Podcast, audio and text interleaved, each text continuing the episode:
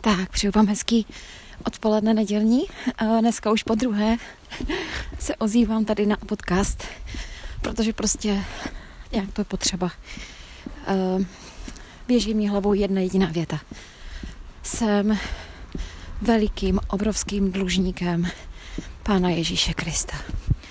Jsem velkým dlužníkem, který nejsem schopna vůbec splatit, zaplatit. Nejsem schopna vlastně za celý život tento dluh úplně zcela vyrovnat. A jenom díky obrovské milosti je mi dáno prostě žít a dělat to, co mám, co pan Ježíš po mně chce. Je to, teď mě to tak běží v hlavě mě, že je to něco neskutečného a teď si uvědomuju i ten vděk veliký za tu milost, kterou mám a že můžu žít a že byly ze mě smyty všechny viny a hříchy. Že mě je Pán Ježíš Kristus všechny země umyl svou krví a já vždycky, když si to uvědomuju při pokázání, když uh, máme večeři, slavíme svátost večeře páni, osl- oslovujeme takto a připomínáme si Pána Ježíše Krista, jeho oběť, tak je to pro mě velice silný vždycky zážitek. Vůbec to, když vezmu ten chléb a držím víno jako jeho krev a připomínám si to, tak prostě to je pro mě, to má obrovskou, obrovskou sílu vždycky ode mě. A takže já teď jsem chtěla říct to, co jsem řekla. Uh, obrovský dluh, uh, velký dlužník. A ono jako na první pohled se to zdá hrozně jako těžký. Uh, ve smyslu ještě toho, že já jsem dnes objevila knihu, kterou jsem předtím neviděla nikdy. Přitom zajímavé je, že v tom sboru byla údajně ta kniha už je dlouho. Máme tam vystavené křesťanské knihy. Uh, tak jsem nezjistila, že tahle kniha už je tam dlouho a že já jsem prostě, já jsem prostě neviděla, uviděla jsem ji dnes. Pána si ví proč, až dnes. A začala jsem ji číst. Ta kniha, tu knihu napsal John MacArthur a ta kniha se jmenuje Otrok. A je, přečetla jsem, stihla jsem přečíst dneska ve sboru jednu kapitolu. A můžu říct, že jsem od ní nemohla odejít a jak jsem si nikdy nedělala poznámky z knížek křesťanských, dneska po vzoru asi toho, jak teď studuju a dělám si do školy poznámky a výpisky z, z, z knih na seminárky, tak dnes jsem se vytáhla sešit a prostě začala psát, protože to byly věty, které jsou velice silný a velice, až bych řekla člověka, prostě dostanou nějak, ale úplně dolů, ale pak zase až nahoru. Chci říct, otrok že vlastně v té knize, ona, asi tady ta kniha, nebo tady ty slova mě, mě docela šokovaly, ale ne úplně, ale asi ano. Protože pan MacArthur tam zmiňuje právě to slovo otrok, který z Bible bylo de facto vynecháno, bylo přeloženo, bylo se překládá úplně jinak, překládá se jako služebník, což ale není úplně to pravé, pravý překlad, protože rozdíl mezi otrokem a služebníkem je opravdu velký v té podstatě, protože otrok je opravdu vlastník svého pána a nemůže dělat nic jiného, než to, co mu pán přikáže. A když si vezměte, že my jsme otroky pána Ježíše Krista, tak já když jsem to četla, mě to přišlo hrozně tvrdý, ale opravdu. Já v tu chvíli jsem si opravdu, jak si to spojí člověk s asociací otroka, který padá prostě a je bitý a a vlastně musí dělat to, co se mu říká a vlastně nemá žádnou, ani trošku žádnou míru svobody, tak, tak jsem si to představila. Ale pak, tak právě v duchu toho přemýšlení o tom, že jsem tím ne, nesplatitelným, nesplatitelným dlužníkem, že díky pánu Ježíši Kristu, že on za mě zemřel, on za mě, za mě zemřel, za mě, protože já bych jinak byla mrtvá tak v podstatě ve, svě, ve světle této zprávy, neboli Evangelia, vlastně to otroctví je nutné, za prvním je teď přijde nutné, Prosím vás, já teď o tom přemýšlím, jo, poprvé, já jsem o tom takhle nepřemýšlela, já teď jenom dávám dohromady, co mě teď všechno celý den, jako si to nějakým způsobem rovnám. tak vlastně já, protože celoživotně dlužím a nejsem schopná splatit tuhle tu, tu prolitou krev jeho za mě, tak uh, musím být vlastně ráda jeho otrokem, protože ono nejde, nejde nebýt, jako ne, nepřevzít tu zodpovědnost a ne, ne, nebýt, nebýt s ním, protože pán Ježíš je můj pán a je můj vlastník. A myslím si, že pro ano, ve mně, ve mně ta můj vnitřní vzdor a sobectví a pícha, která ve mně samozřejmě je jako v každém člověku, tak tam se pro, jako, úplně objevují takový ty, jako že ne, jo, úplně to vevnitř cítím, takový to, jak se člověk stáhne, jo, že jako ne, ne. Ale za chvilku, když to nechám a jenom s láskou pohlednu na kříž, na Krista, který za mě zemřel, tak najednou si řeknu ano. jo. A teďka prostě úplně cítím, úplně cítím to ano. Ano, ano, já chci být tvůj otrok, pane Ježíši.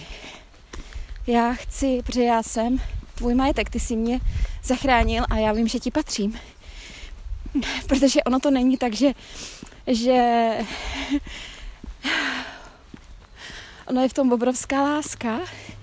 Ono to není prostě to jako to otroství, který my známe z filmů, že prostě do otroku kopali, mlátili a museli dělat a neměli je rádi. Ale pán Ježíš, jestliže za mě zemřel, tak mě miluje. Musí mě milovat, on by to jinak neudělal. Proč by to dělal? Protože jinak by to neudělal prostě. Pán Bůh prostě tohle by nedopustil, aby to bylo z nějaké nelásky. Prostě Bůh je láska.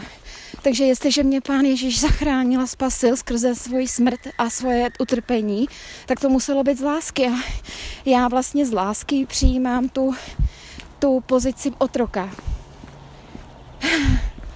A vlastně teď už si uvědomuji velkou radost a právě tu svobodu, která s tím souvisí, ale já si myslím, že si to ještě neuvědomuju. Teď, si, teď se omlouvám, protože to jsou všechno pro mě takový jako zas nový, nový, nový způsob přemýšlení, který teď jsem, nebo způsob, nový informace, nebo jak to říct, já nevím. Prostě něco, co jsem, nový pohled, tak, nový pohled a jako hlubší pohled a John MacArthur je prostě neskutečně úžasný muž, boží muž. A já si nesmírně vážím toho, jeho, jeho knih, jeho výkladu, jeho kázání, který jdou na dřeň a který jsou prostě úžasný a člověka osvědčující a motivující a povzbuzující. A takže když asi skončím podcast u toho, že jsem otrok, jsem otrok uh, uh, jakože zcela dobrovolný a protože jako musím, protože ono to, že pán Ježíš zachránil, tak vlastně jako mě to nějak vnitřně nedává žádnou jinou šanci, jako možnost výběru. Já si teď uvědomuji, že vlastně ono, ono mě to nedá si myslet něco jiného. A jsem tak nějak v tom teďka jakoby jako ze dvou stran říkám ano, a, ale prostě jako nemám žádnou jinou možnost protože ani nechci tu možnost jinou. A je to hrozně, ale teďka těžká jedna věc, kterou si uvědomuju, protože v té knize ono to začíná jediným, eh, jednou scénou z druhé, z prvního století, z poloviny druhého století, to znamená někdy kolem roku 150 našeho letopočtu, kdy je mučen a před soudem stojí jeden křesťan. Je to tuším v, eh, v Neapoli nebo ve, ve Vídni, teď nevím, jo, přesně z Vídně.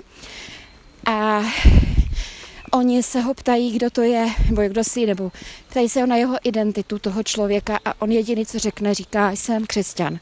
A vlastně tenhle křesťan, oni vlastně tenkrát v té době to byla prostě naprosto totální celá identita člověka, když to řekl, tak to prostě nic jiného nebylo, jenom tohle. Mně to přijde úplně úžasný, protože opravdu stojí v Kristu.